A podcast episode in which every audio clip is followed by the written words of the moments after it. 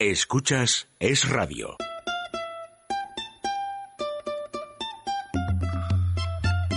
Déjate de historias con María José Pelaez. No vamos a empezar con que todo está mal. Hoy no. No se vaya a afligir, escoja sonreír. Que no toca carbón. Orientemos la antena lejos de la pena hacia el multicolor. Hoy nos vamos de viaje a cambiar de paisaje. Solitos tú y yo. Me ha dejado mi novia.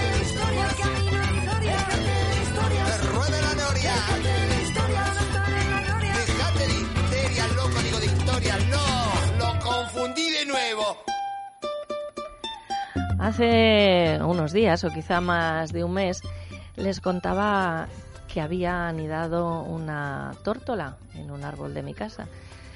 Que yo, ante el desconocimiento que tengo en muchas cuestiones de la vida, pues la emprendí con la pobre tórtola porque pensaba que era una paloma y tengo muy mala experiencia con las palomas.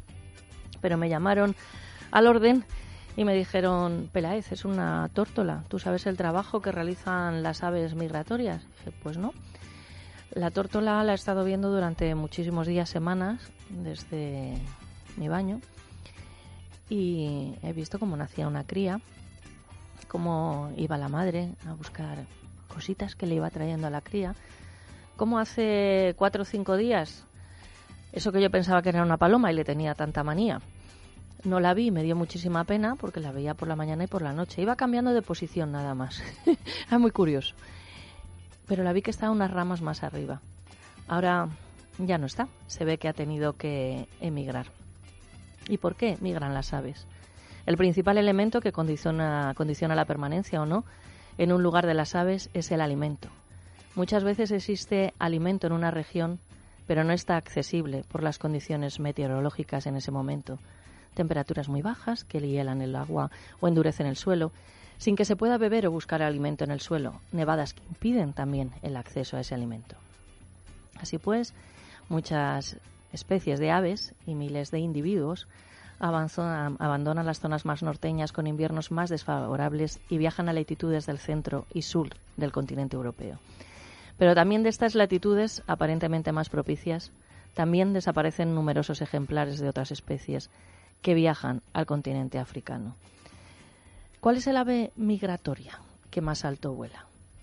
El obstáculo de mayor altura al que se pueden enfrentar un ave es la cordillera del Himalaya.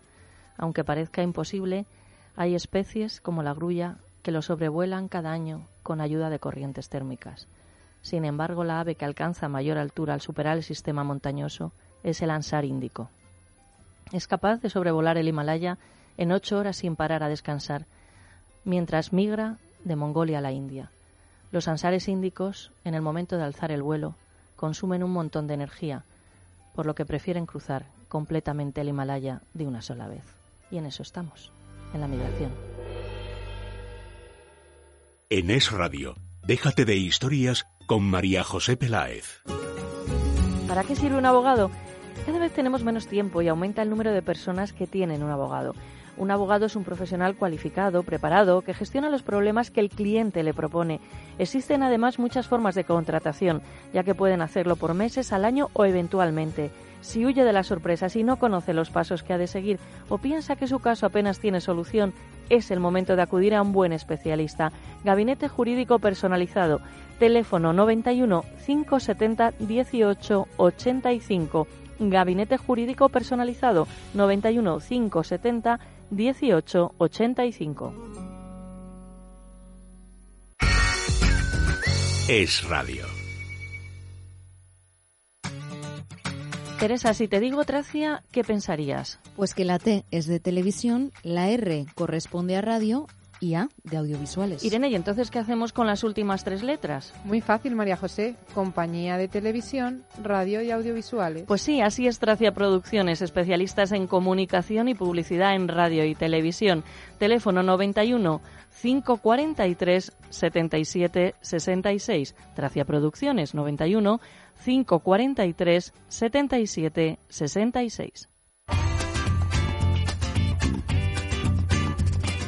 Teresa, ¿qué te ha llamado la atención? Buenos días, María José. Pues hoy me ha llamado la atención el Banco Mundial de Semillas de Svalbard, también conocido como la ¿Cómo? Bóveda Global de Semillas. Sí, sí.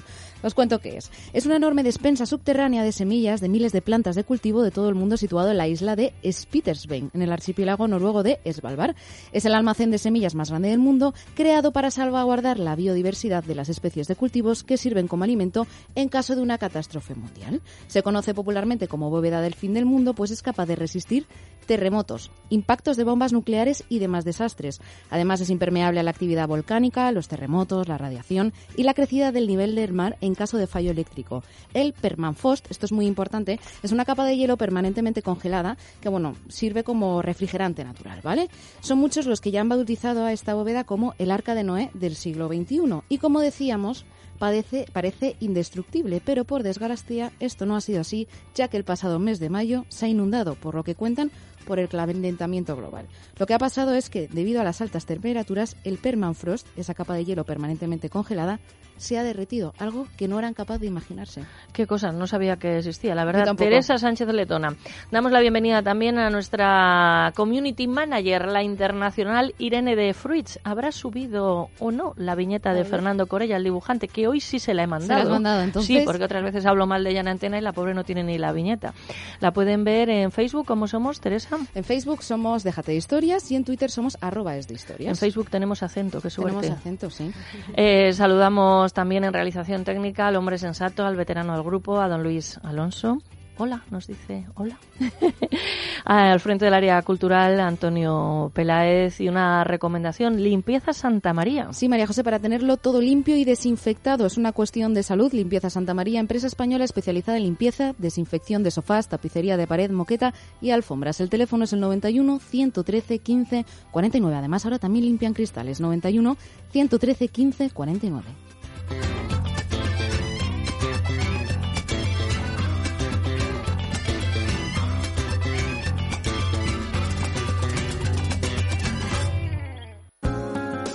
Doctor Cadena Duque, ¿es posible tener una boca bonita? Evidentemente es muy fácil tener una boca bonita rehabilitándola primero o con carillas de porcelana, dándole una estética perfecta y diseñando la sonrisa. Podemos llamar al doctor Cadena Duque al 91 5 43 34 97. Primera consulta informativa y gratuita 91 5 43 34 97.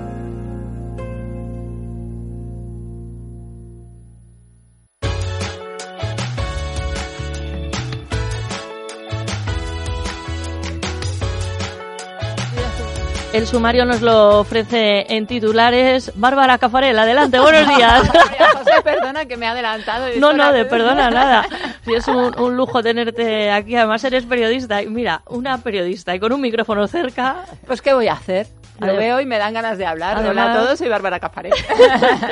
Teresa Sánchez de Letona. Pues hoy, María José, tenemos una entrevista multitudinaria y es que estarán con nosotros Carmen Cafarel, directora de Cátedra UNESCO en Comunicación y África, AFRICOM, Bárbara Cafarel, periodista, actriz, productora y fundadora de mitrampolin.com, la actriz madrileña María Costi y el actor extremeño Valentín Paredes. También después del boletín de la una de la tarde, la recomendación cultural de la doctora Maite Ruiz Heredia nos llevará hasta el Teatro María Guerrero para hablar del espectáculo Inconsolable y contactaremos con Vivian Cuadrado desde Omaha, Nebraska, Estados Unidos.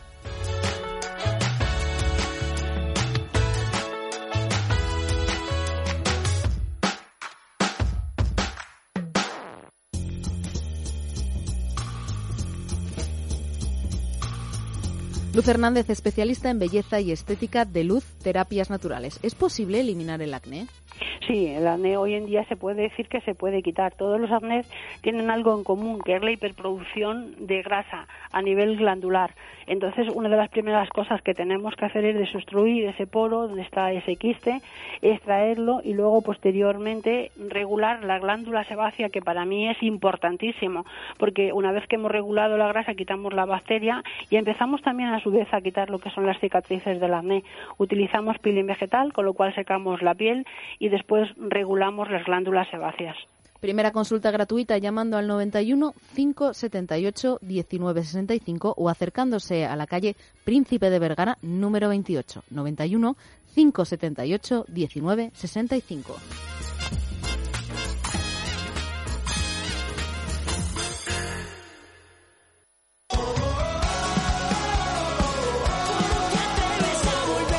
Hola, ¿qué tal? Somos Morat y queremos mandarle un saludo muy especial a todos los oyentes de Déjate de Historias. Déjate de historias. Es radio.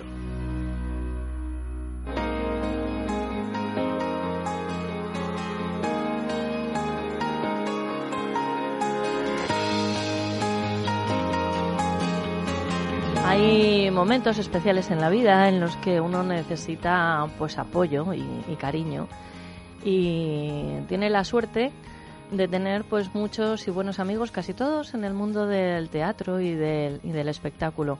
Y otros que apuntan maneras.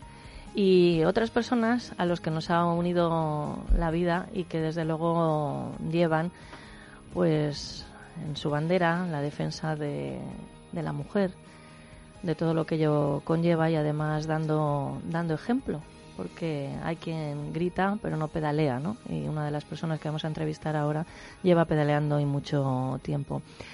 Ahora los presentará con más detenimiento Teresa Sánchez Letona, pero María Costi, desde que comenzamos este, este programa, lleva siendo nuestra reportera especial, que eso es lo que se dice en antena, ahora contamos algún intríngulis, cuando, por ejemplo, falla alguien o desesperación, estamos en una hora y media de programa, mm, no da tiempo a hacer nada. María, cuéntanos algo. Buenos días, María Costi. Buenos días, y yo cuento algo, no sé qué, pero algo, algo cuento siempre. Dice Peláez que quieres que hable de mi perrita, de la afición Sí. que he cogido a la mudanza.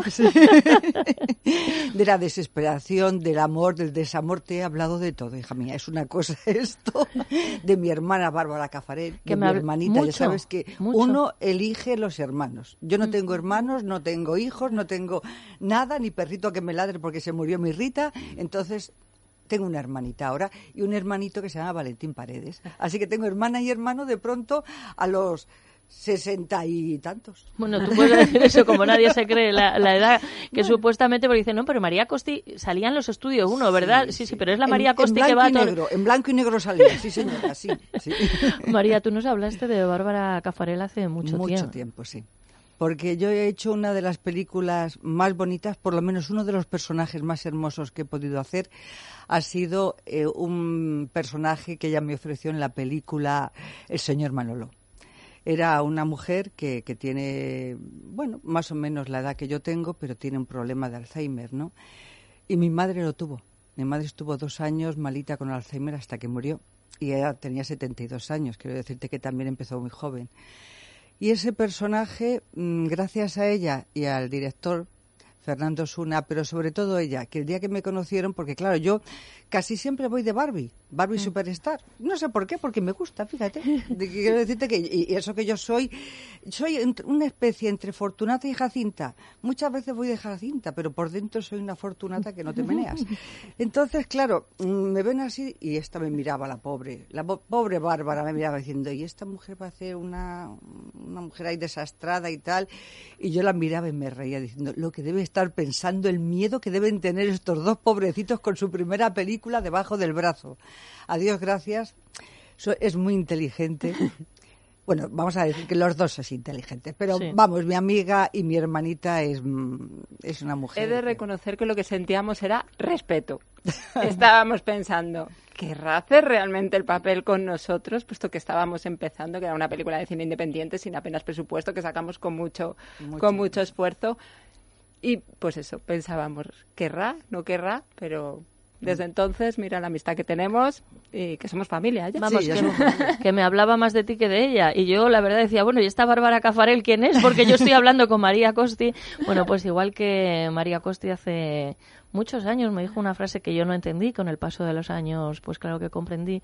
Dice, mira, María José, más que enamorada, lo que me di cuenta es que yo estaba enamorada del amor, ¿no? Sí. Entonces, Costi es muy profunda y desde luego que cuando ella me dice pata negra ¿eh? de alguien, entonces ya sabía yo que Bárbara Cafarel es como estamos descubriendo. Y Valentín Paredes, pues es esta persona que siempre está guapo, bien vestido, que da gusto ir con él a cualquier lado porque se puede presumir y que además le, va- le veas más o menos, siempre parece que hablaste hace cinco minutos. Valentín, buenos días y bienvenido. Buenos días, María José. Siempre es un placer encontrarte. Siempre. Nosotros desde hace tanto tiempo, ¿verdad? Sí, Bueno, pues ellos son la orquesta de la protagonista de hoy, porque quien estaba citada para ser entrevistada hoy, que ahora va a presentar Teresa, es una mujer con la que he podido compartir intensísimos momentos en, en el Consejo de Administración de Radio Televisión Madrid, pero que siempre admiré desde la distancia porque, claro, abrir la puerta de ser la primera mujer en, en, algo no es, no es fácil y aunque en algunos puntos todo lo basan en que haya igualdad de sueldos, eh, no es eso. Y aunque parezca que la igualdad está reconocida y desde luego en Europa estamos mejor que en otras latitudes, queda muchísimo por hacer. Hoy eh, la he invitado para que venga y para que esté con nosotros porque es la hija de un grande con una historia maravillosa al que creo que debemos rendirle un homenaje.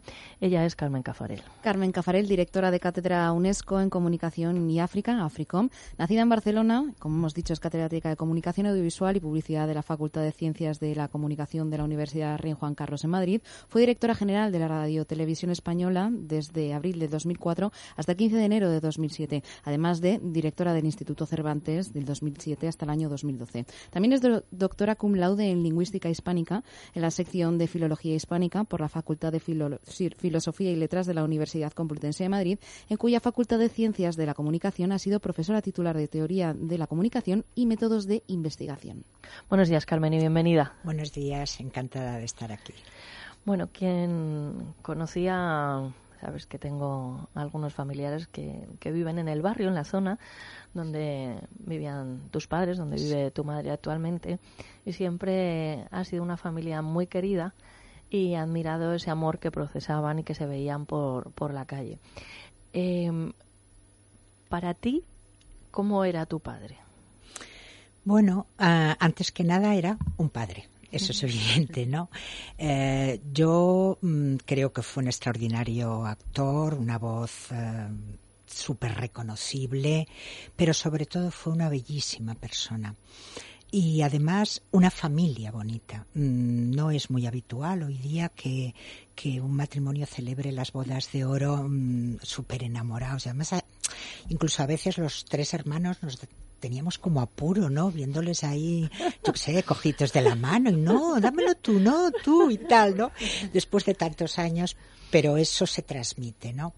Y para mí mi padre, mm, y en ese sentido quizá más que mi madre, mi madre es una bellísima persona, pero mi padre, que fue un hombre que le costó todo mucho en la vida, él se quedó huérfano pronto, tuvo que emigrar a Francia, se puso a trabajar a los 14 años en una fábrica, eh, en fin, tuvo una vida muy dura, me enseñó el esfuerzo del trabajo, ¿no? El esfuerzo de la voluntad por querer cambiar las cosas y por hacerlas y en ese sentido mm, siempre me empujó, ¿no? El hecho de poder estudiar una carrera superior que él nunca lo pudo hacer y una cosa que nadie casi sabe, ¿no? Y es que mientras que yo iba estudiando la carrera, él lo iba haciendo conmigo y aprobó con muchísima nota todas las asignaturas, ¿no? Porque era un poco como su lo que le faltaba, no haber podido estudiar y fuimos haciéndolo juntos y él me enseñó a ser una buena persona, creo que lo soy, tengo mis defectos como todo el mundo, pero me enseñó porque porque me enseñó los límites. Y hoy día eso a veces mmm, deja un poco que desear. Sí, no, no, sí, sí, yo me tuve la suerte, la gran suerte de coincidir con él en uno de sus últimos trabajos y la verdad que mm, que aparte que era un, actor inmenso y lo que, lo que, dice, lo que dice Carmen, la voz era tan reconocible, reconocible que, que, bueno, que yo aprendí mucho de él y de, de, los actores de su generación. Estuvimos juntos en proceso a Mariana, a Mariana Pineda, la serie la, que hizo Marisol, Pepa Flores, con Moreno Alba. Ahí le conocí. A José María sí, Cafarel, Cafarel, que sonaba así.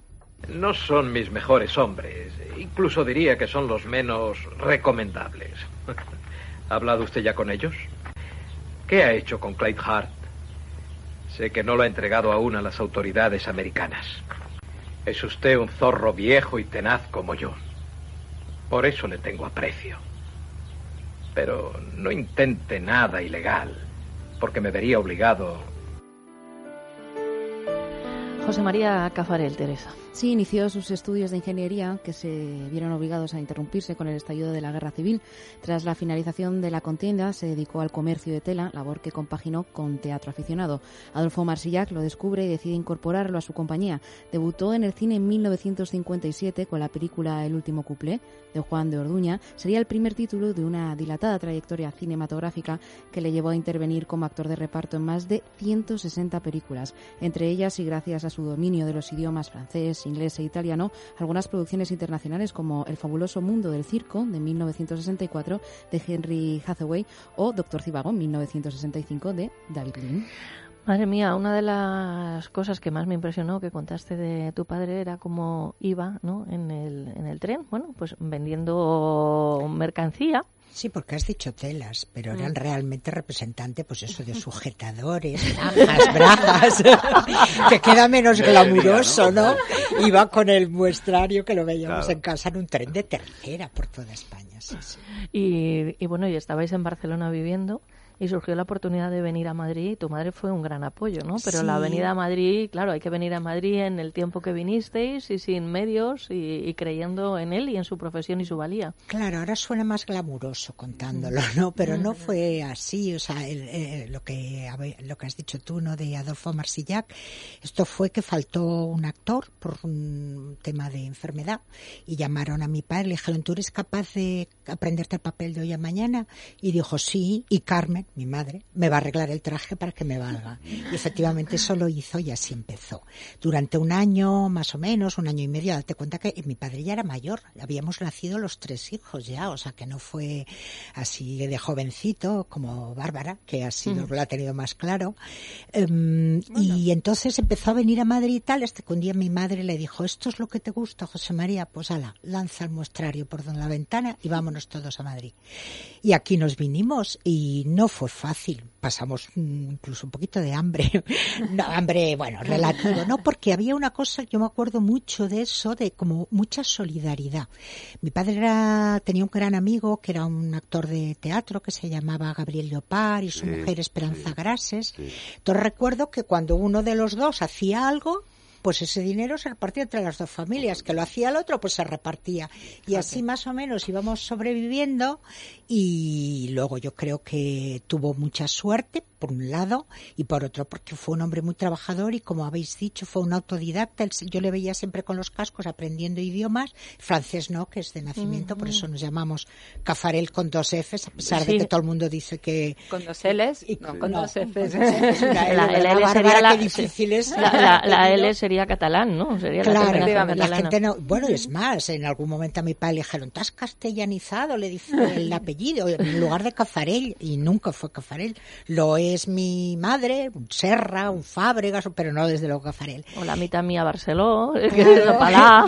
Y aquí estamos desde entonces y es verdad que, que él tuvo una vida mm, que le costó mucho, pero yo creo que siempre tuvo a mi madre detrás y bueno, y a nosotros tres que aprendimos que eso de la fama pues no es nada importante y lo que tú comentabas también, por ejemplo, y te lo contado a ti, Mm, yo creo, María mm. José, imaginaros comer con 16, 15, 14 años, ya no me acuerdo cuándo era en mi casa con Omar Sharif, yo no comí nada, solo le miraba los ojos ese hombre, ¿no?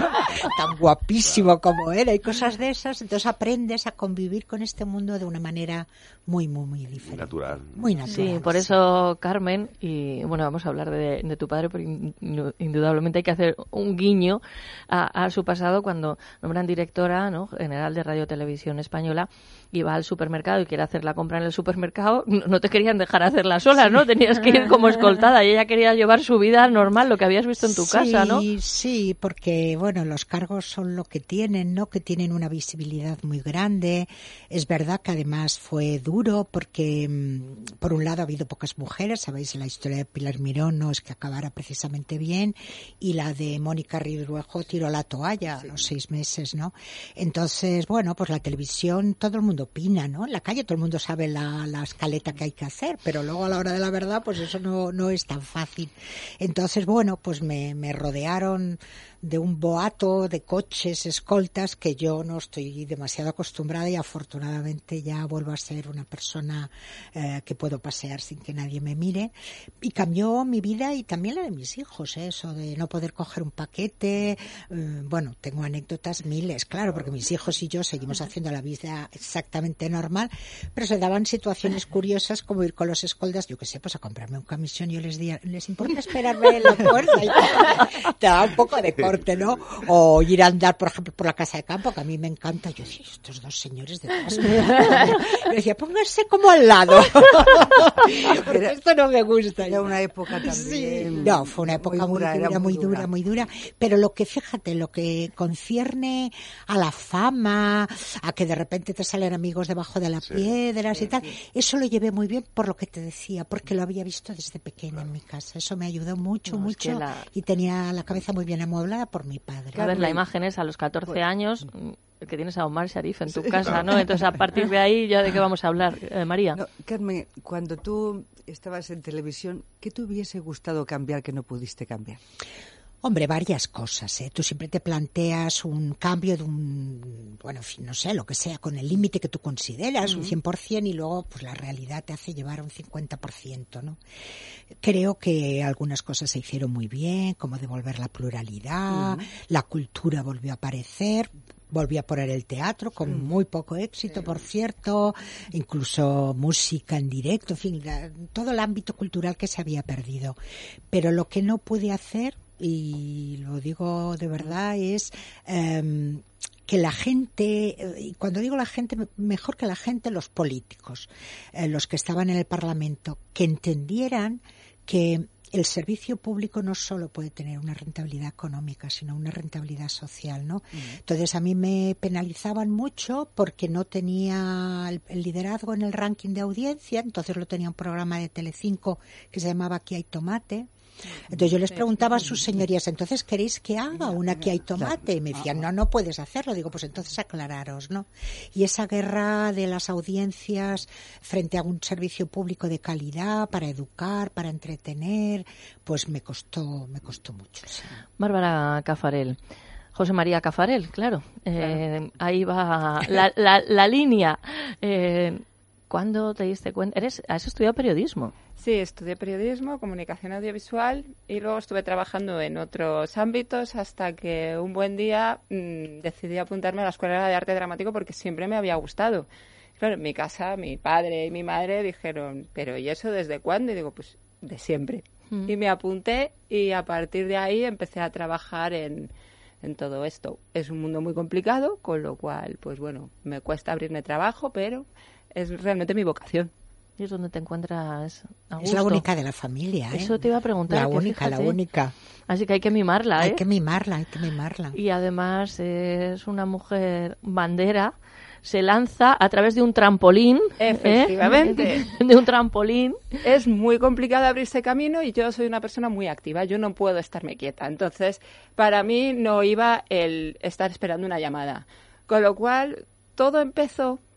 Es que tengo que contar un poco eh, el ámbito, cómo me metí también en producción. Iba un día conduciendo y dije, mm, si tú quieres hacer una película, creo que la vas a tener que hacer. Y así es como iniciamos El Señor Manolo, salió adelante con muy poco presupuesto, pero se ha llegado a estrenar, en fin. Y después de esa película entro en contacto con Jorge Castaño, mi socio, que nos quería entrevistar para su blog que se llama Mi Trampolín. Y ahí entro en contacto con él, me cuenta su idea de formar una plataforma de promoción de artistas en donde todos los artistas pudieran, digamos, tener su espacio para colgar fotos, vídeos y tener su posicionamiento web y que todo y que además pudieran encontrar trabajo a través de nuestra plataforma. Me contó esa idea y nos lanzamos a por ello. Y de ahí salió mi trampolín, que no solamente la plataforma, sino además lo estamos dotando de contenido con entrevistas que hacemos a gente que está empezando y a actores ya consagrados.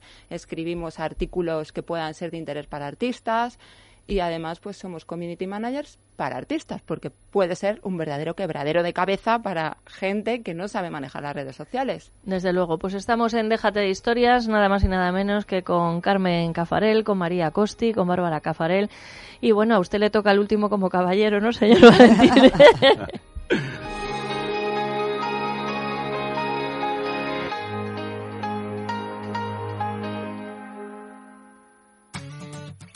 Teresa, si te digo Tracia, ¿qué pensarías? Pues que la T es de televisión, la R corresponde a radio y A de audiovisuales. Irene, ¿y entonces qué hacemos con las últimas tres letras? Muy fácil, María José. Compañía de televisión, radio y audiovisuales. Pues sí, así es Tracia Producciones, especialistas en comunicación y publicidad en radio y televisión.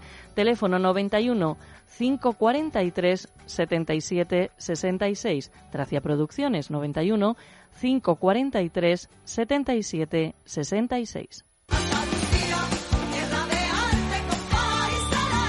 Hola, somos las Soles y queríamos mandar un saludo y un abrazo muy grande y por supuesto un rayito de sol que calienta muchísimo a todos los oyentes de Déjate de historias. Un besito. Os queremos. Déjate de historias. Es radio. Sucio, que sí, que está sucio. Lo que pasa es que nos acostumbramos a verlo así y no puede ser. Limpieza Santa María tiene la solución. Limpieza y desinfección de sofás, tapicería de pared, moqueta y alfombras. Es una empresa española, familiar, con más de 20 años de experiencia. Viene a nuestro domicilio, lo limpia a nuestro domicilio y vamos en poquito tiempo, porque un sofá, por ejemplo, necesitan tan solo una hora, hora y media. Llamen ahora mismo a Limpieza Santa María 91 113 15 49. Son especialistas. 91 113 15 49.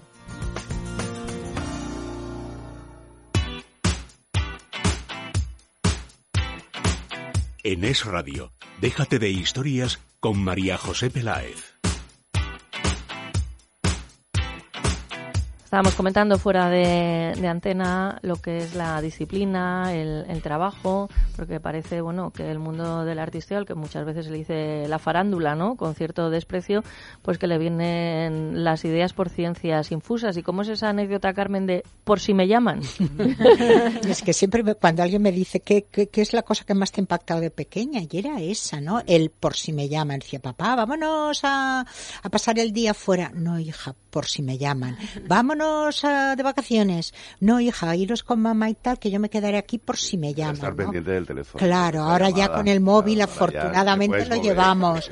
Pero entonces era el fijo ese que nos escondíamos, ¿no? Para hablar con el novio decir- detrás del armario y... Unas palabras de Bárbara Cafarel. Eh, yo la conocí por mediación de María Costín.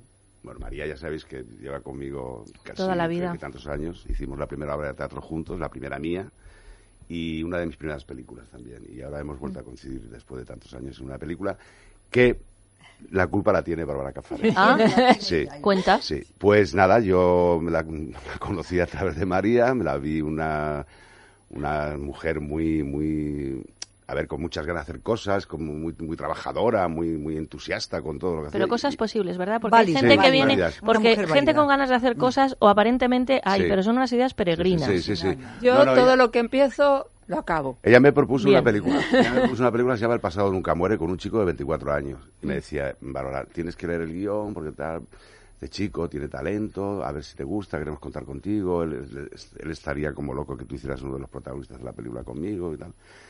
Y yo, la- claro, me lió, me lió, me lió, me mandó el guion y, me gustó mucho. La verdad, la historia ya es la protagonista femenina y yo a un doctor ahí muy peculiar. Y, me metí en, en ese fregado con una película, pues lo que está pasando últimamente, de bajo presupuesto, con mucha dificultad, ahí aportando todo lo que, lo poco que yo sé eh, a lo largo de mi carrera o que haya aprendido. Y desde entonces tenemos una amistad enorme porque mm, nos hemos metido muchos embolados. Sí, Nos hemos metido- en otro nuevo. nos hemos metido en otro nuevo con la productora de Pepe Ganga, que estamos, ahora lo contará, ya estamos rodando ahora, una, una película que se, se llama Lugares Oscuros, donde yo hago un, un curso también muy peculiar. Nosotros me- vamos a meternos en la producción de un videoclip de nuestros amigos Gremio de C eh, a este verano y, y bueno, estamos preparando el concierto del James Lavadello. He estado buscando texto para hacer una obra de teatro María, Bárbara y yo eh, después del verano, a primero de año. Qué bueno. O sea que es un todoterreno. A mí mm, creo que hay- además ha encontrado a gente, sabes, que aunque llevamos muchos años y tal, con la misma ilusión de cuando, yo por lo menos de cuando empecé. Me he rodeado de gente buena. Y eso es muy importante. En esta profesión yo creo que te tienes que rodear de amigos y de gente que te apoye y que esté en la misma línea que tú. Sí, sí, sí. Pero mi trampolín, que lo comentamos un día que también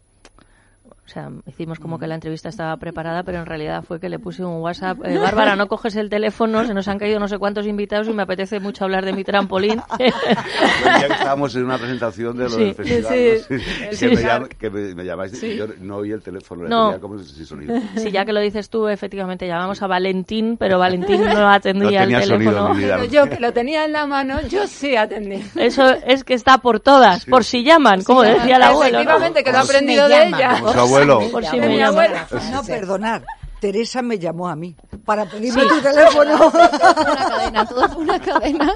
Bueno, como veréis, es una cadena esto. Cadena de Sí, sí, favores. porque era como María Costi, que no va a hablar, que no puede, que está de viaje, pero bueno, la Virgen Me va a fallar María me va a fallar María favor. Costi. Llama a Valentín.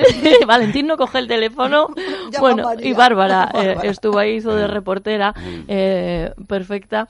Eh, Bárbara, y, y destacamos ese día, porque claro, se puede poner uno en plan negativo, pesimista, los nombres, pero mi trampolín, yo creo que el nombre es tan bueno que lo tenía tu socio ya, ¿no? Sí, fue idea de él y mi trampolín, pues en inglés es platform, pues es la plataforma para alcanzar tus sueños o mm, hasta donde llegues. Ya el salto puede ser más grande, más pequeño, pero por lo menos ser ese pequeño impulso para la carrera de cualquier artista. Mueves eh, actores, cantantes también. Sí, porque Jorge viene del mundo de la música. Entonces creo que hemos hecho el tándem perfecto. Yo del mundo audiovisual, con lo cual yo dirijo la plataforma, o sea, la la- lo que es la productora, y él eh, lleva todo el tema de community manager y cantantes.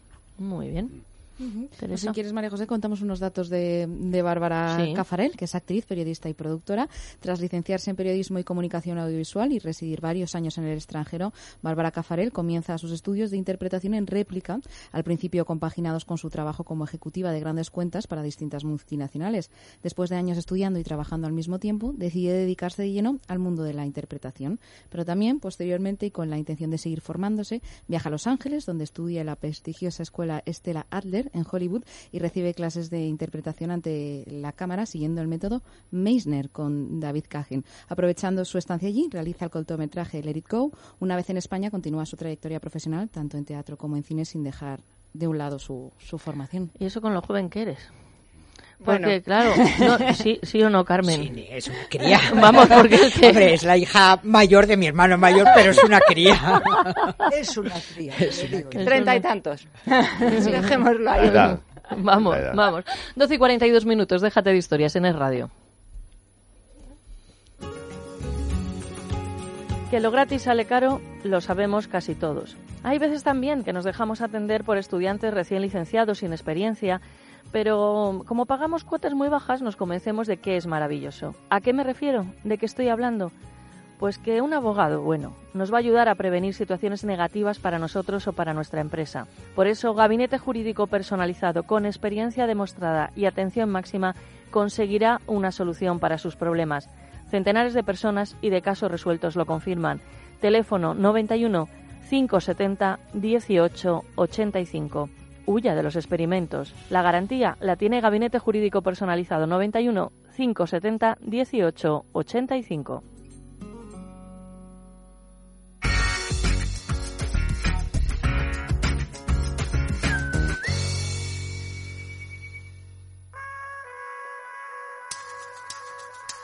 Déjate de historias con María José Peláez.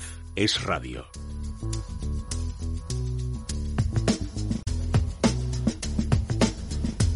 Teresa, ofrécenos algún dato sobre la Costi. sobre María Costi.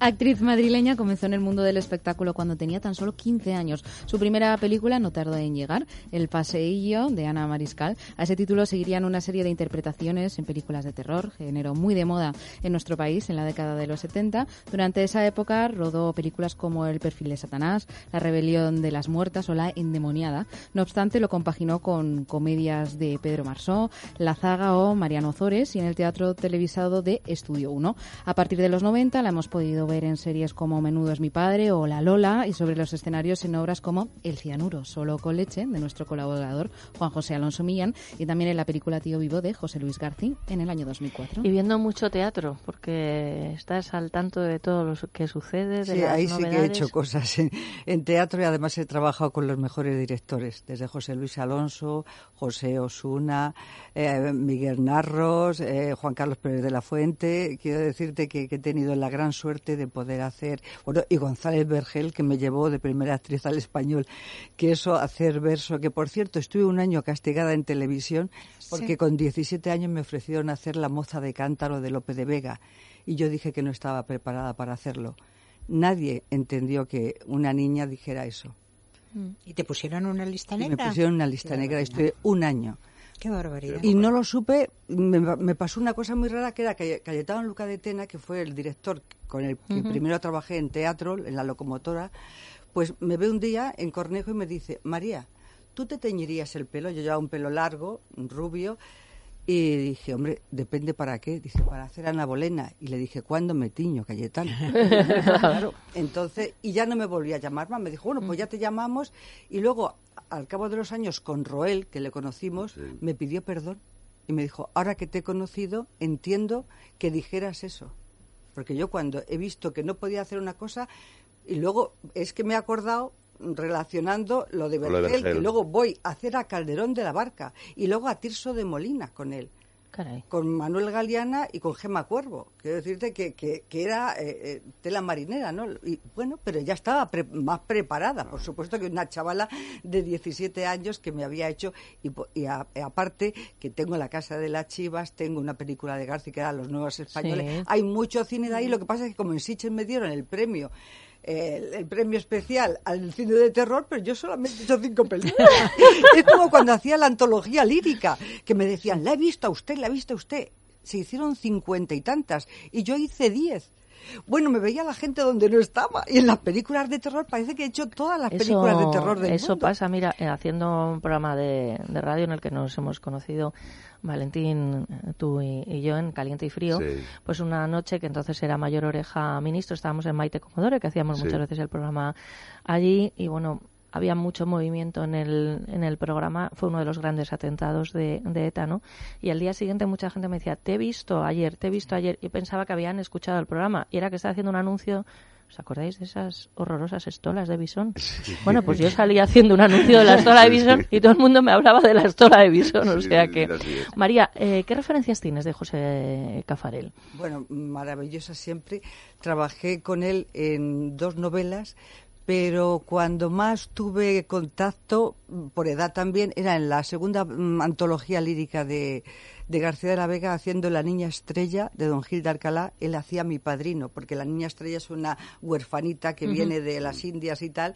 Entonces, el momento ese que yo eh, me emocionaba y cantaba y tal, ese hombre llorando de verme llorar y abrazándome y temblaba, que eso por cierto lo tengo, que me lo ha regalado García de la Vega, tuvo el detalle maravilloso, mi papá Fernando. Es que yo cuando has dicho empecé con 15 años, no en el cine, empecé en Radio Televisión Española en escala en IFI. Eso fue lo primero que yo hice. Y que además, eso que tú decías de que el qué dirán y todo es lo difícil que era antes, cuando yo le dije a mi padre que quería ser actriz, es como si hubiera dicho, papá, hombre, hoy día no sé qué palabra decirte, pero era más o menos en aquella época, papá, quiero ser, quiero Pilingui. irme así, pilingui, Pilingui, pilingui. pilingui, vamos a ser finas. Entonces mi padre dijo, por Dios, ¿qué van a decir los vecinos? Claro. ¿Sabes? Y dije, papá, por Dios, La honra que tú familiar. eres mucho más moderno que todo eso, ¿entiendes? Así Desde luego. pero bueno. Eh, Carmen, ¿ibais a ver los hermanos a, a tu padre a actuar? Sí, siempre que podíamos. eh, en, en el teatro muchas veces entrábamos por la puerta falsa y nos quedábamos ahí en las butacas porque, claro, éramos menores de edad. Y entonces eh, cuando se encendía la luz nos cogía alguien, yo no me acuerdo quién era, nos llevaba a los camerinos y luego nos volvía a dejar, o sea que, que sí, em, vi mucho. Y luego, pues ahora que habéis mencionado Estudio 1, también fue mucho todas las grabaciones de Estudio 1, ¿no? Y eso sí que lo recuerdo con mucha ternura cuando me nombraron directora general de Radio Televisión Española. Lo primero que pedí fue ir al Paseo de La Habana para ver esos mm, decorados que a mí me parecían inmensos. Claro, yo era muy chiquitina, entonces me parecían muy grandes y tal. Y cuando lo vi era pequeñísimos. Ese paseo de La Habana es nada, es nada, nada, nada. Entonces, toda esa sensación de, de, de agradecimiento a mi padre, porque mm, pude ver obras mm, que a lo mejor no me correspondían por la edad, pero como estaban hechas por él, las entendías de otra manera y, y yo creo que eso es lo que me ha hecho amar tanto la cultura desde siempre, ¿no? La- no solamente el teatro, sino también la lectura o la música, que fue la gran pasión de mis padres, ¿no? Porque mis padres se conocieron en la ópera. Mi padre era cantante de ópera antes, que eso no lo sabe nadie. Mi madre De- de ahí entonces esa sí. voz. ¿Y tu madre también? Mi madre hizo sus pinitos, pero bueno, luego ya se dedicó a tener hijos y ya se acabó. Bueno, no es que Pero- tuviera mucho, tuvo tres, pero Hombre, muy joven, bueno, ¿no? es mucho, Es son muchos, son sí. muchos. Y mi padre cuando se dedicó al mundo de, de- de la escena y tal, tuvo que cambiar la voz porque la tenía mucho más impostada, porque era un tenor. Y mi tía María, que la madre, la hermana de mi madre, también era cantante del liceo, y mis padres se conocieron en la ópera. Entonces son unos grandes apasionados por la ópera, y yo lo sigo siendo. Y en mi casa es eso, o sea, siempre estar escuchando música, eh, leyendo todos, y eso yo creo que se mama y al final lo llevas en las venas. Así es. Como le pasa a Bárbara. A, a mí, en mi Claro. casa igual, mi padre todo Sí, el día escuchando ópera, música clásica. Y de vez en cuando nuestro programa, ¿no? Bueno, mucho. Lo ponen en la oficina. 50 minutos, 51 minutos pasan de las 12 del mediodía. Estamos con Carmen Cafarel, con Bárbara Cafarel, con Valentín Paredes y con María Costi. Es radio. Teresa, si te digo Tracia, ¿qué pensarías? Pues que la T es de televisión, la R corresponde a radio y A de audiovisuales. Irene, ¿y entonces qué hacemos con las últimas tres letras? Muy fácil, María José. Compañía de televisión, radio y audiovisuales. Pues sí, así es Tracia Producciones, especialistas en comunicación y publicidad en radio y televisión. Teléfono 91 543 77 66. Tracia Producciones 91 543 77 66.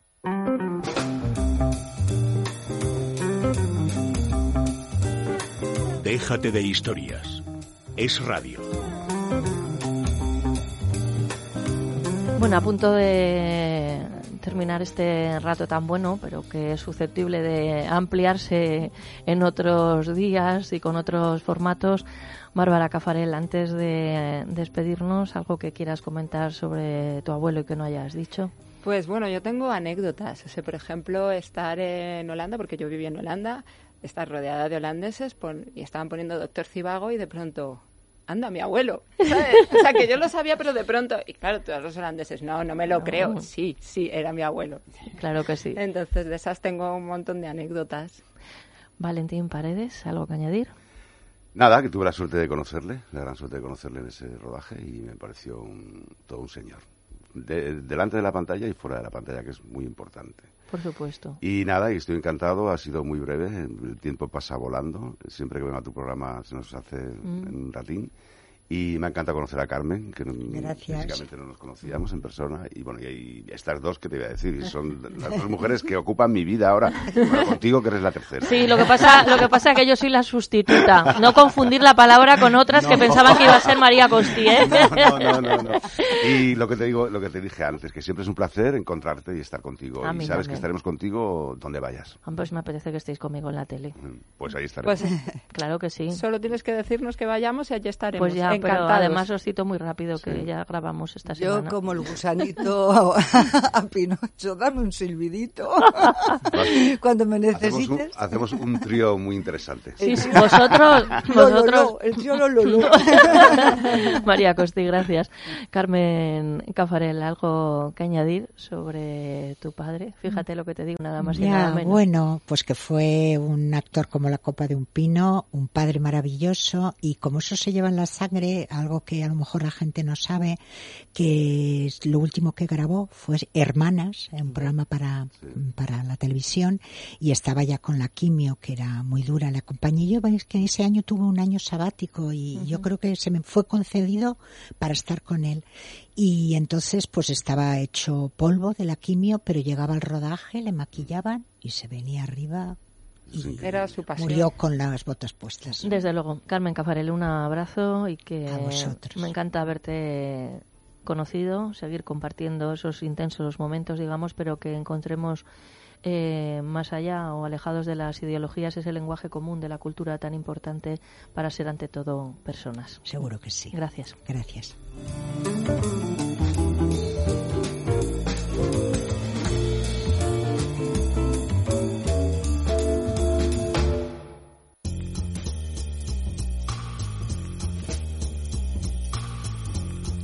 Damos la bienvenida a Luz Hernández, especialista en belleza y estética, directora de Luz Terapias Naturales, naturópata y técnico sanitario. Buenos días, Luz. Hola, buenos días. Mira, los oyentes a los que alguna vez les hago caso, ¿no? Dicen que estamos un poco cansinas y repetitivas con los tratamientos de cara. ¿Qué, ¿Qué pasa con el cuerpo? Por ejemplo, las estrías. ¿Por qué se producen las estrías? Bueno, la estría se produce generalmente porque bajamos de peso muy rápidamente, porque podemos tomar cortisona y nos hinchamos muchísimo, porque tenemos incluso un crecimiento eh, natural, me refiero, pero muy exagerado, muy rápido, y entonces la piel también se puede romper.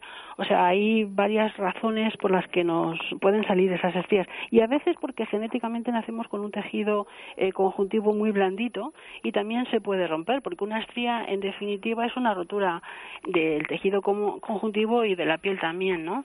Las vemos eh, que son como rosaditas al principio y cuando ya son, digamos que más, más viejas, se nos ponen muy blanquecinas, ¿no? Pero en definitiva es un adelgazamiento y un hundimiento de la epidermis con rotura, eh, como decía, del tejido conjuntivo. ¿Dónde aparecen? Pues sobre todo nos van a aparecer en las nalgas, en el pecho, en el vientre y también a veces son los hombres, fíjate, se producen mucho en la, en la espalda, ¿no? Eh, también hay un, hay algunas estrías que salen por problemas hormonales en la pubertad y bueno, y también me he olvidado, en, la- en el embarazo y en la Claro. menopausia también suelen salir, pero por esa inflamación precisamente que decía antes eh, del tejido conjuntivo. Estaba esperando que respiraras para meterme.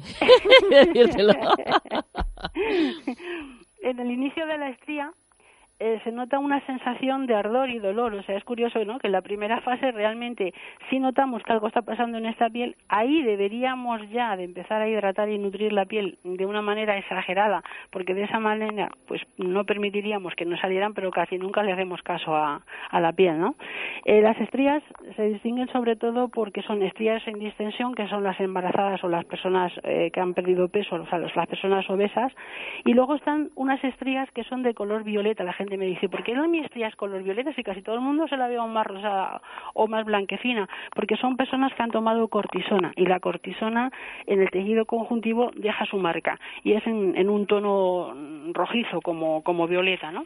Cuando tenemos estrías y no las queremos quitar, lo primero que tenemos que hacer es tratarlas externamente a través del peeling, o sea, lo que vamos a hacer son peeling donde vamos a descamar la piel y la vamos a pelar para que de una manera natural la piel se vaya formando un factor de crecimiento epidérmico y se vaya regenerando e interiormente, como el- la rotura está en el tejido, lo que tenemos que hacer es tratarlas con radiofrecuencia corporal.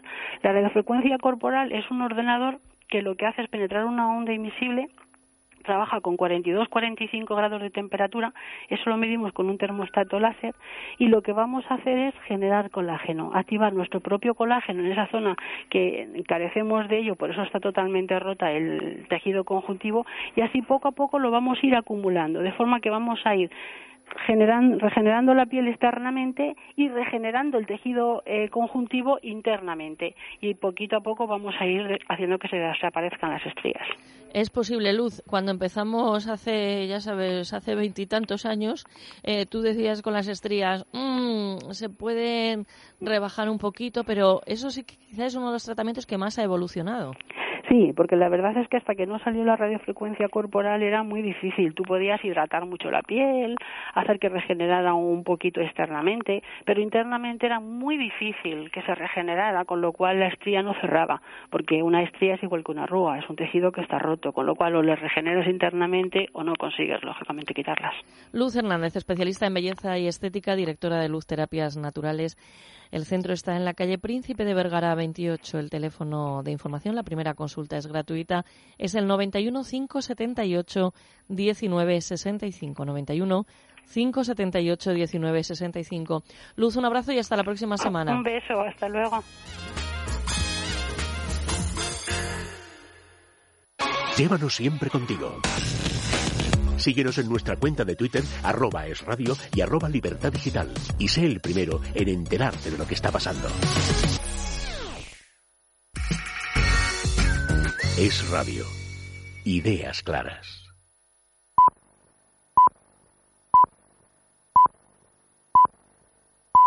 La una mediodía en Canarias. Es radio. Servicios informativos. Saludos, muy buenas tardes. Rotunda ha sido la vicepresidenta del Gobierno que hasta ahora ofrece rueda de prensa después de su reunión con el presidente de la Junta de Extremadura. Asegura Soraya Sánchez Santa María que la consulta ilegal que pretende el presidente de Cataluña, Carles Puigdemont, no se va a celebrar. Nosotros no vamos a entrar en provocaciones de la Generalitat de Cataluña. Creo que es lo que están buscando. Ese referéndum no se va a celebrar y no diremos una palabra más alta que otra, porque la ley y sobre todo la fuerza de la democracia, que es la fuerza de las leyes, no necesita ni sobreactuación ni sobrereacción. Aquí en Madrid el Partido Popular no habla a esta hora de referéndum porque el partido rinde homenaje a Miguel Ángel Blanco cuando se cumplen 20 años de su secuestro a manos de ETA. Alicia González, muy buenas tardes. ¿Qué tal? Buenas tardes. Con un minuto de silencio, así ha recordado el Partido Popular a Miguel Ángel Blanco a las puertas de la calle Génova, con un minuto de silencio y con una pancarta en la fachada de la sede del PP, en la que se puede leer sigue dejando huellas sobre la foto del concejal que tal día como hoy, como decías, fue secuestrado por la banda terrorista ETA. Un homenaje en el que ha estado Mariano Rajoy y en el que ha querido recordar a Miguel Ángel Blanco y a todas las víctimas de la banda terrorista que las víctimas del terrorismo merecen el apoyo, el esfuerzo y todo lo que podamos hacer por ellas y que también las víctimas del terrorismo pueden convertirse, como de hecho lo están haciendo, en uno de los argumentos más importantes para luchar contra el terrorismo aquí y fuera de aquí. Más cosas porque en la Audiencia Nacional se juzga desde hoy a los siete miembros de una célula yihadista desarticulada en mayo y de la que formaban parte dos exmilitares del ejército español. Audiencia, Fernando Lorente, buenas tardes. Buenas tardes. Según el relato expuesto por el fiscal, actuaban en distintas fases. Primero captaban a personas susceptibles de ser radicalizadas y después procedían al adoctrinamiento exhaustivo que incluía también entrenamiento físico. Para ello, el líder acondicionó el garaje de su vivienda con máquinas de musculación y artes marciales. Son siete miembros, naturales todos de Melilla y con ascendencia árabe, se enfrentan a 72 años años de cárcel en total por integración en organización terrorista, Estado Islámico en concreto, a quien enviaban combatientes. La nota particular que dos de ellos son exmilitares del ejército español. Gracias, Fernando. En Crónica de Sucesos, detenido en Almería un monitor de campamentos de 26 años que está acusado de abuso a menores. Paloma Cuevas. El detenido es vecino de la localidad gaditana de San Fernando. Los ordenadores incautados en su domicilio almacenaban más de mil archivos de contenido pedófilo, entre ellas imágenes de los 13 menores de campamento, del campamento en el que se encontraba trabajando. El caso saltó después de que el padre de un menor denunciara que un adulto estaba teniendo conversaciones de claro contenido sexual con su hijo y que además esta persona estaba pidiendo al menor imágenes de sus partes íntimas. El detenido ha trabajado durante años en campamentos de verano en los que habría mantenido contacto con hasta 2.000 menores. Gracias, Paloma. Además, en Portugal dimiten tres secretarios de Estado por viajes pagados por Galp a la Eurocopa de 2016. Luis Miguel Palau. Dimiten, dicen, para garantizarse su derecho a la defensa en el caso judicial que investiga los viajes a la Eurocopa de Fútbol de 2016 pagados por la petrolera Galp para asistir a los partidos de la selección portuguesa que ganó el torneo. Los secretarios de Estados de Internacionalización, Asuntos Fiscales e Industria han pedido su destitución y han solicitado al Ministerio Público que se les conceda la condición de acusados para facilitar su defensa y no perjudicar al Gobierno. El primer ministro Antonio Costa ha señalado que no podía negar este derecho a los tres secretarios de Estado, según recoge el diario portugués Público. Recordemos que la investigación de los viajes ha deparado ya la imputación de dos jefes del gabinete. Gracias, Luis. Y vamos a terminar con una información de última hora que nos llega también desde el exterior, porque al parecer en la sede del Parlamento británico ha sido desalojada por una alerta de incendio. Se habría activado una ninguna alarma, aunque el servicio de bomberos británico asegura que no ha recibido ninguna alerta por fuego. Estamos muy pendientes de lo que ocurre en el Parlamento británico. Hasta aquí nuestro tiempo, se lo contaremos ya nuestro informativo nacional es noticia. Más información en libertadigital.com. Todos los boletines en esradio.fm.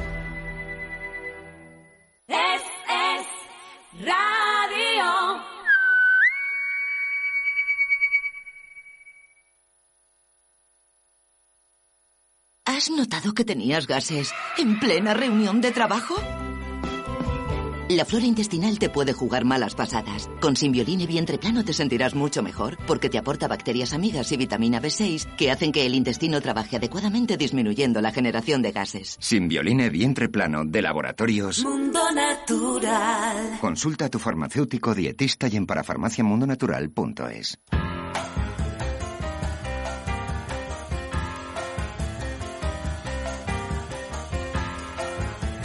Déjate de historias. Es radio. Llega el momento de hablar de salud y para ello saludamos a Adrián González, director de comunicación de Mundo Natural. ¿Qué tal, Adrián? ¿Qué tal, Teresa? Buenos días. Buenos días, muy bien. A veces no nos damos cuenta de lo importante que es la flora intestinal. ¿Cómo podemos mejorarla? La flora intestinal juega un papel fundamental y es la base de toda la salud en general.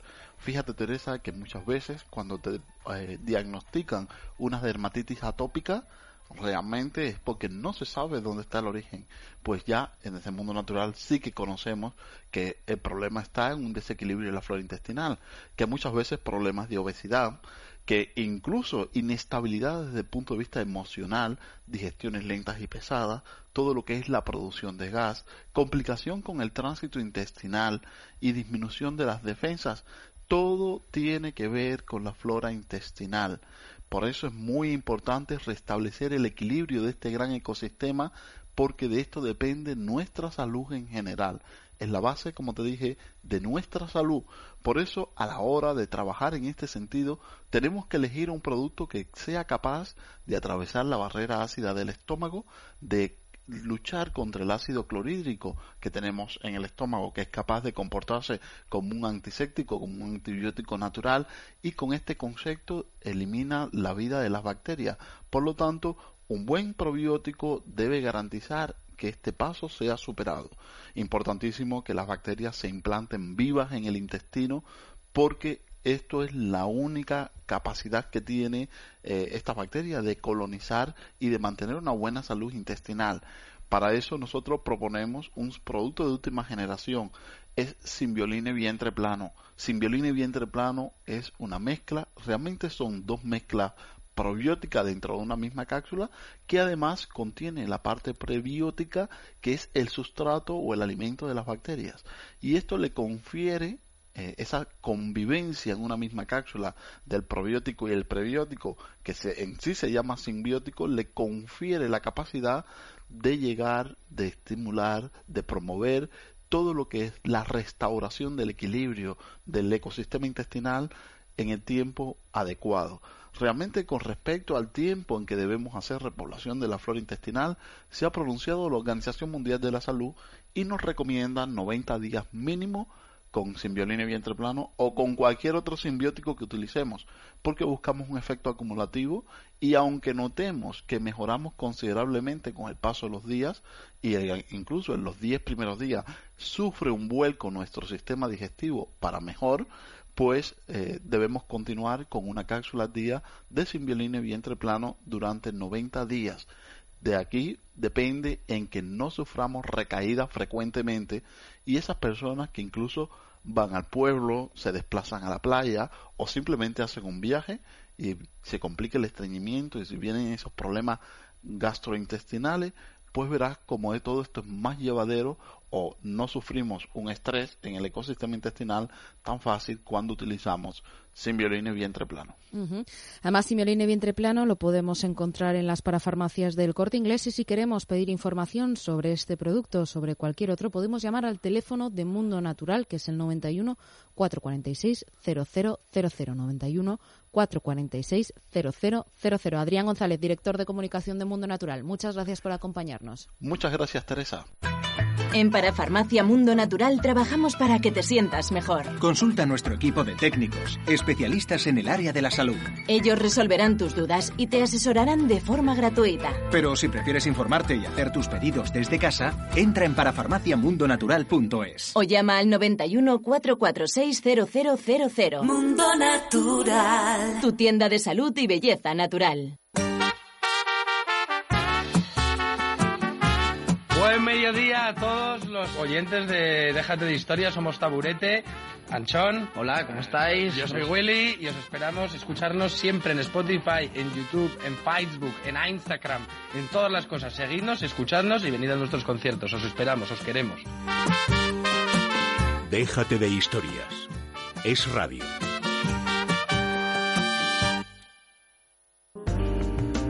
Con dolores no se puede vivir. Deje de sufrir. Centro Médico Doctora Esquivano le ofrece tratamiento sin antiinflamatorios. Primera consulta gratuita. 91 431 24 14. Tratamiento de la artrosis, osteoporosis y fibromialgia. 91 431 24 14.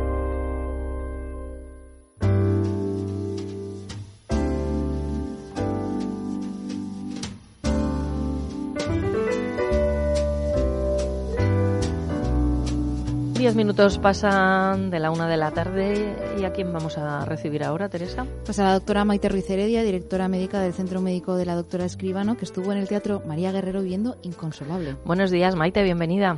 Buenos días, chicas, ¿cómo estáis? Bien, ahora el Bien. título nos tiene preocupadas.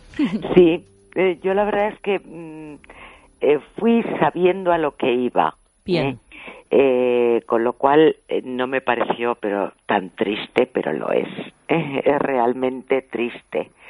Eh, es un, un monólogo interpretado por Fernando Cayo y escrito por Javier Gomá. Eh, dura como hora y media y no se hace largo, que eso ya es una cosa buena. Desde ¿eh? luego. porque sí, yo además es que siempre los clasifico así. Eh, en concreto es un, una- un hombre de 50 años que relata la muerte de su padre, eh, su duelo y lo que y lo que ha supuesto para él su pérdida. Bien es cierto que se combina inteligencia, amenidad y unos muy muy dosificados toques de humor. ¿eh?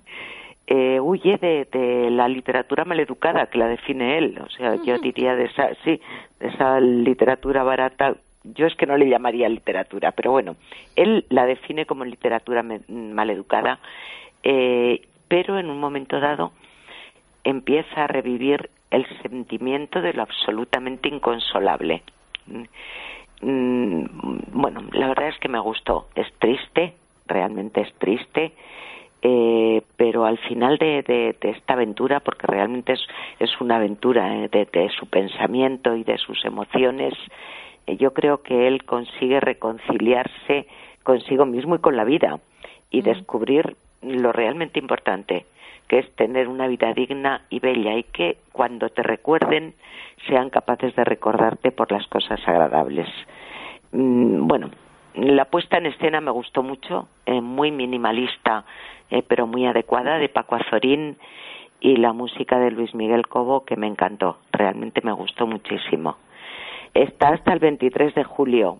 Mm, Es triste, con lo cual no sé si recomendarla o no. Pues sí, Depende porque- del estado de ánimo. Bueno, mm, vamos a ver, está bien hecha.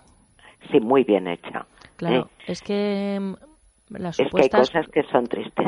Claro, y, y si están bien hechas, lo, lo importante es, hombre, vale, que si hay alguien que se encuentra muy mal y no quiere Exacto. afrontarlo, pues que lo, que lo sepa. Sí, Pero, Maide, las supuestas obras graciosas o de humor, Sí, eh, a veces maldita la gracia que tienen, porque Yo- hay algunas que es que no sé a quién le hace gracia. Entonces, a veces... Claro.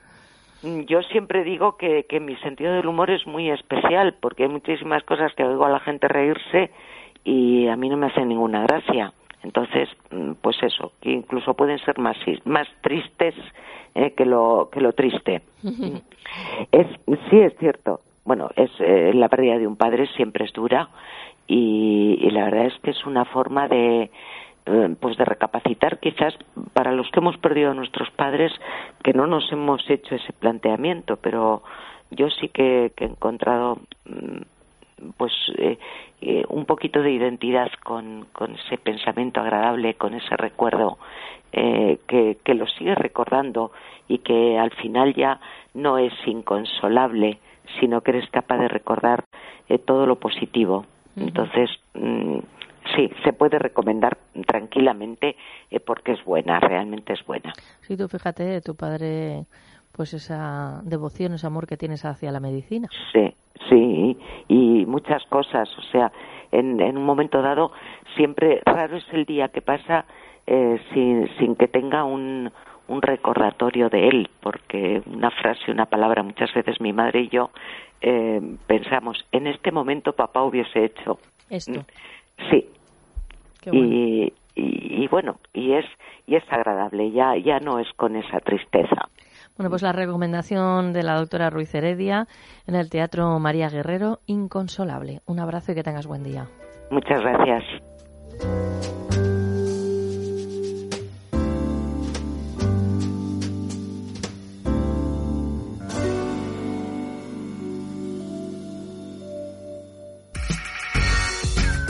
Es radio. Ideas claras. Con dolores no se puede vivir.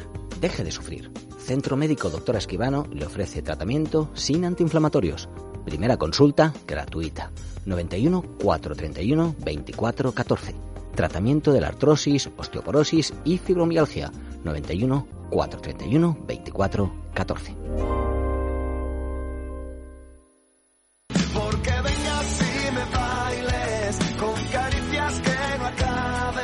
Hola, ¿qué tal amigos de Déjate de Historia? Soy Diego Martín y nada, quería mandar un saludo, un abrazo muy fuerte y un besote a toda la gente que escucha Déjate de Historia y a todos los que lo componen.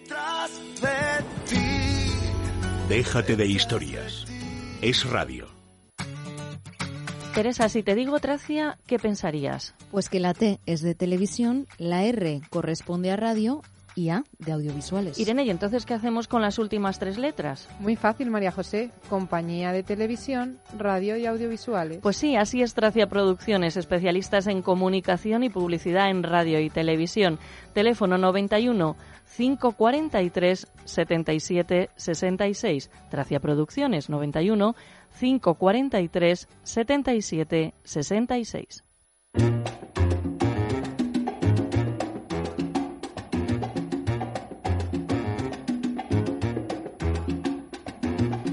Nos vamos hasta Omaha, Nebraska, Estados Unidos. Ahí está Vivi Encuadrado. Vivi, buenos días, buena madrugada.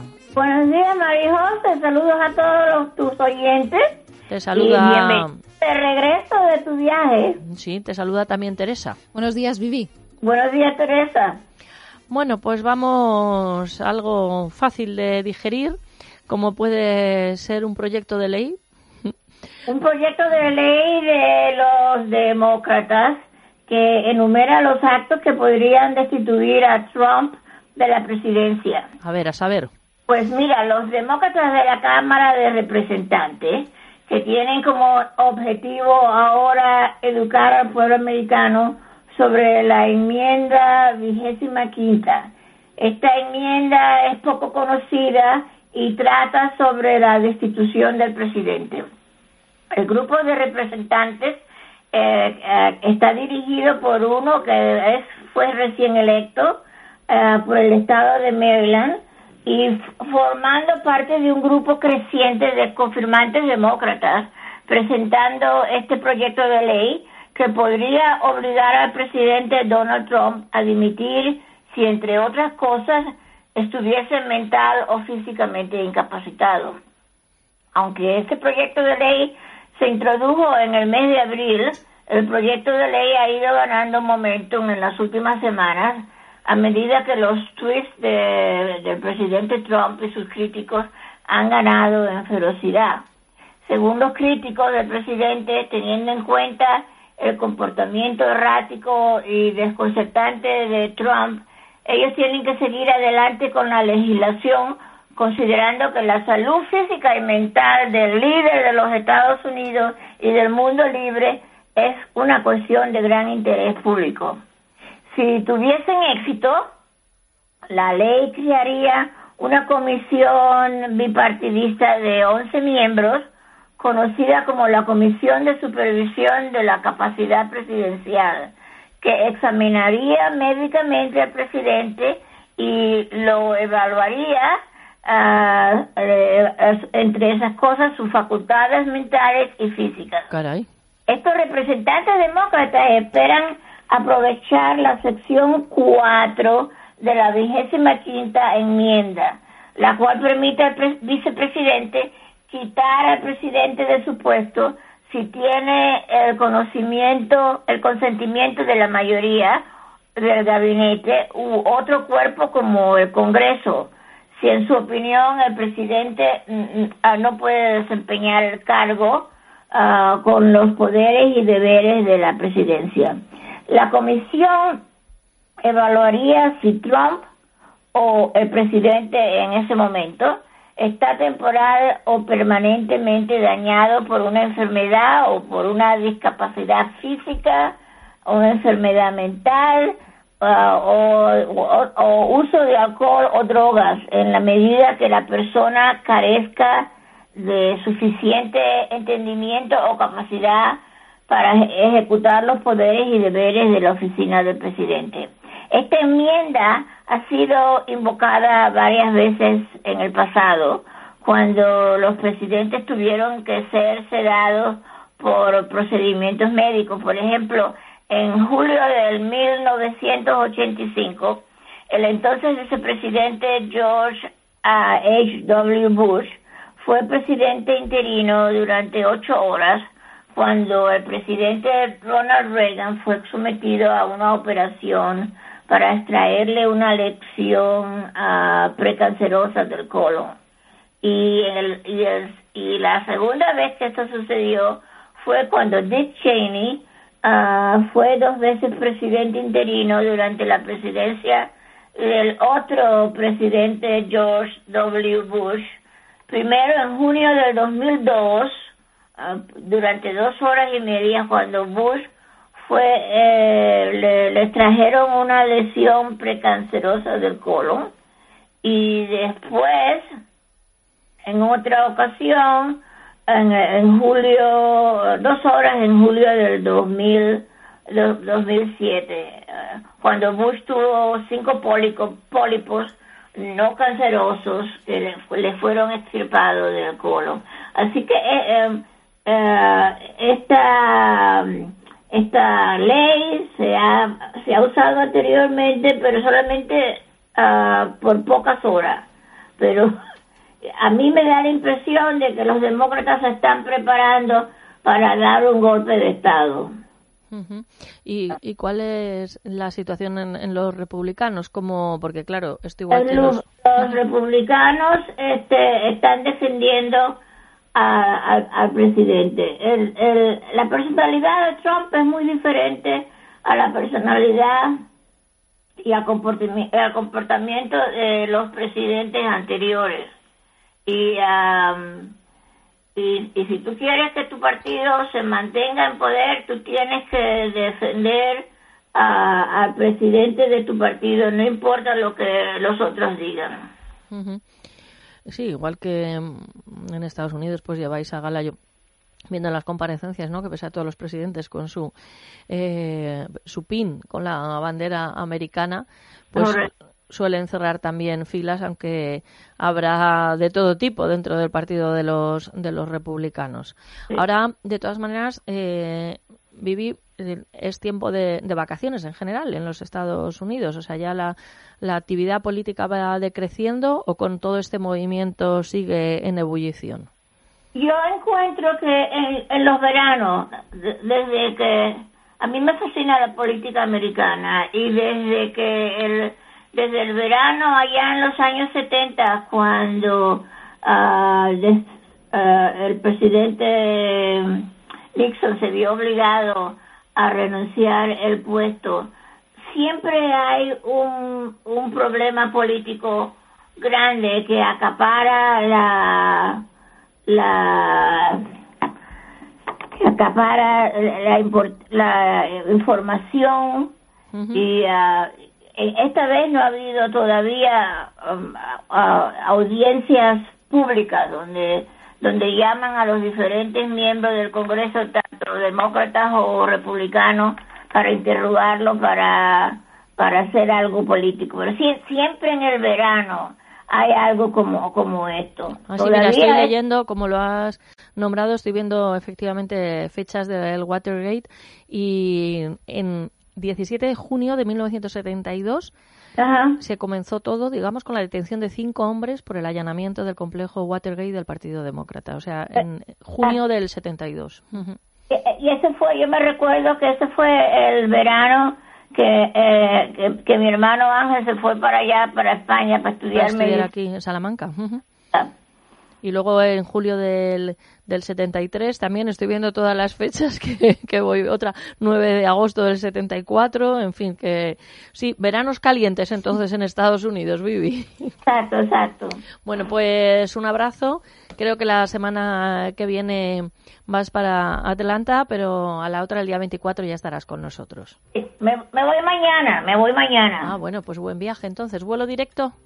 vuelo directo. Son, uh, son menos de dos horas, pero como me voy a la una, el avión sale a la una, pero como en, en el este tienen una hora más adelantada, uh, lo, hace lucir como que el viaje es tres horas, pero en realidad es un viaje de menos de, de dos horas. Bueno, eso para vosotros nada, como ir aquí en Madrid, de Madrid a Toledo, vamos. Yo hiciera este viaje por carro, son dos días de, de, de, de ocho horas de viaje cada. Qué barbaridad.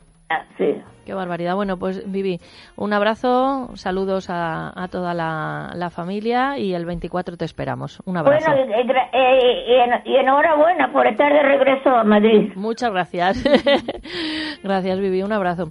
Irene de Frutos, ¿cómo han estado las redes sociales en la mañana de hoy? Pues han estado muy ajetreada. Decir que hoy son tendencia varios temas, entre ellos Miguel Ángel Blanco, por supuesto, porque se cumplen 20 años de su secuestro.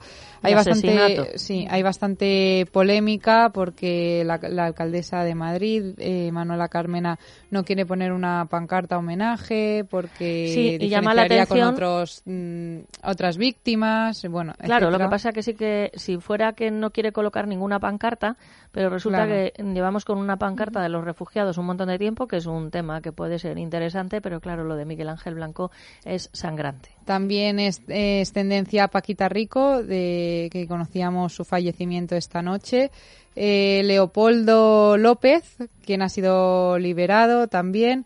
Y así, bueno, interesante, interesante. Ah, los encierros de San Fermín también, por bueno, supuesto. ¿Lo estuviste viendo, Teresa? Sí, claro, yo me he estado ¿Con tu madre? con mi madre fin de semana ahí a las 8 menos cuarto en punto para escuchar los tres cánticos primero y luego ya el encierro. Me encanta. O sea, que os levantáis. Nos levantamos y desayunamos ahí juntas mientras vemos el encierro, lo comentamos, nos ponemos un poco nerviosas, pero bueno, nos encanta. Tradición familiar. sí, sí. Bueno, mañana, ¿qué está previsto que suceda en el programa? Pues mañana estará con nosotros el abogado venezolano William Cárdenas, que nos pondrá al día la actualidad de Venezuela y me imagino que nos hablará de Leopoldo López, de esa excarcelación.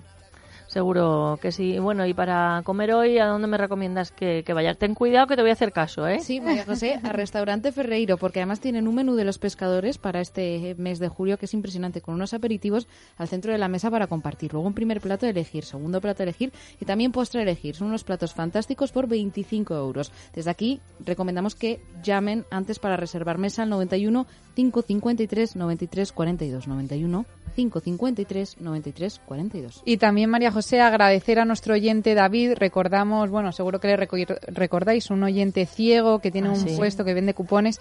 Nos ha mandado un mensaje, sí, un poquito regular, por eso no lo hemos puesto, pero que muchísimas gracias por estos años, por haberla acompañado al otro lado de las ondas que le hemos hecho las mañanas más amenas y, amenas y que muchísima suerte en nuestra nueva andadura en televisión a partir de septiembre. Así que, pues muchísimas gracias, David. Seguro que nos estás escuchando ahora. Así que agradecidas por ese mensaje. Ha sido no solamente un oyente, sino uno de los personajes de este programa. Bueno, nos vamos deseando que sean ustedes muy, pero que muy malos, porque dicen los que entienden de esto que es divertidísimo.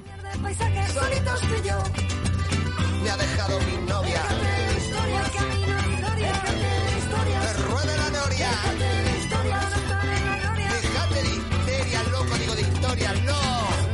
confundí de nuevo. Con dolores no se puede vivir.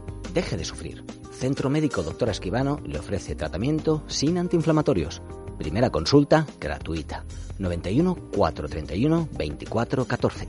Tratamiento de la artrosis, osteoporosis y fibromialgia. 91 431 24 14. ¿Para qué sirve un abogado? Cada vez tenemos menos tiempo y aumenta el número de personas que tienen un abogado. Un abogado es un profesional cualificado, preparado, que gestiona los problemas que el cliente le propone. Existen además muchas formas de contratación, ya que pueden hacerlo por meses, al año o eventualmente.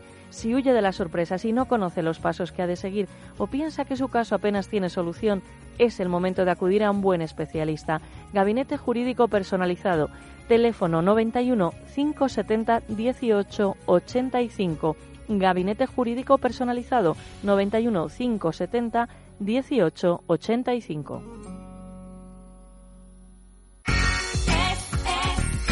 Radio. Es, es radio. Escuchas Es Radio.